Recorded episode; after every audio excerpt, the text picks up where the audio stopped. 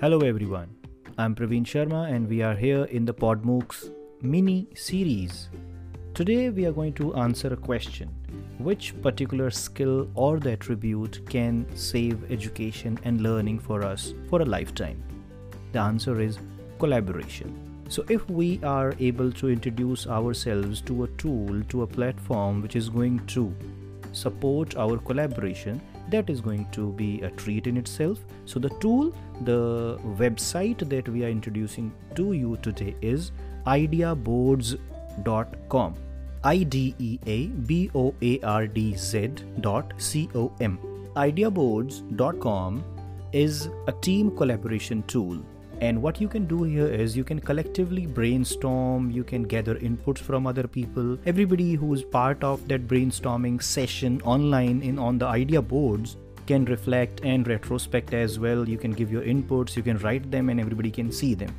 Most of the teams that use idea boards they conduct discussions and meetings over there so that everybody can give inputs and these inputs can be brought in in the final report or the results. Now, how you can share the idea boards that you are going to create. If you go to ideaboardz.com, you have to log in with your Gmail ID. The login ID that you have means it doesn't force you to make an account, it doesn't ask you to make an account, but you have to log in through your email ID that is there. So it's a direct login onto the website. And this product is made by Anand Agrawal, Anya Nayak, Atri Mehti, Chirag, Dhaval, Divyanshu. All of them are Indians and quite innovative people if you search about them over the web. Now, what you do is you go to idea boards, you create a question or the pros and cons, do's and don'ts type of things. It's, it's quite easy when you go to the boards, idea boards website. You log in and then you create your own board, and the URL which is there for you after creating it you are just going to copy it send it to them and everybody who is going to participate will just click will land on idea boards and will be able to type their inputs. All these inputs will be there for you. This information can be used further in any task or assignment or a project or any record purpose can also be served. Login is optional they say that you can choose not to log in and still use idea boards so it is completely your wish.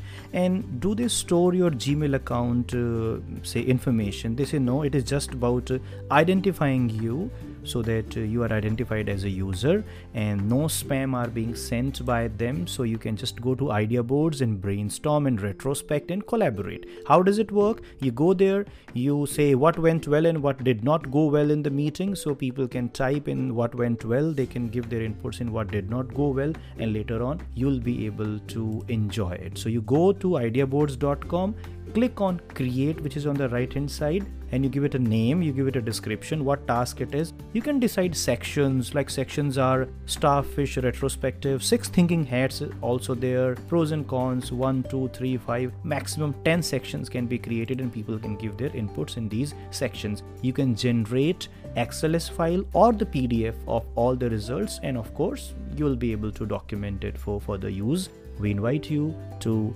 ideaboardz.com. The direct link is there in the description as well ideaboardz.com. Thank you for today. We are going to meet you again to introduce you to one more PodMOOCs mini gem of learning. Thank you.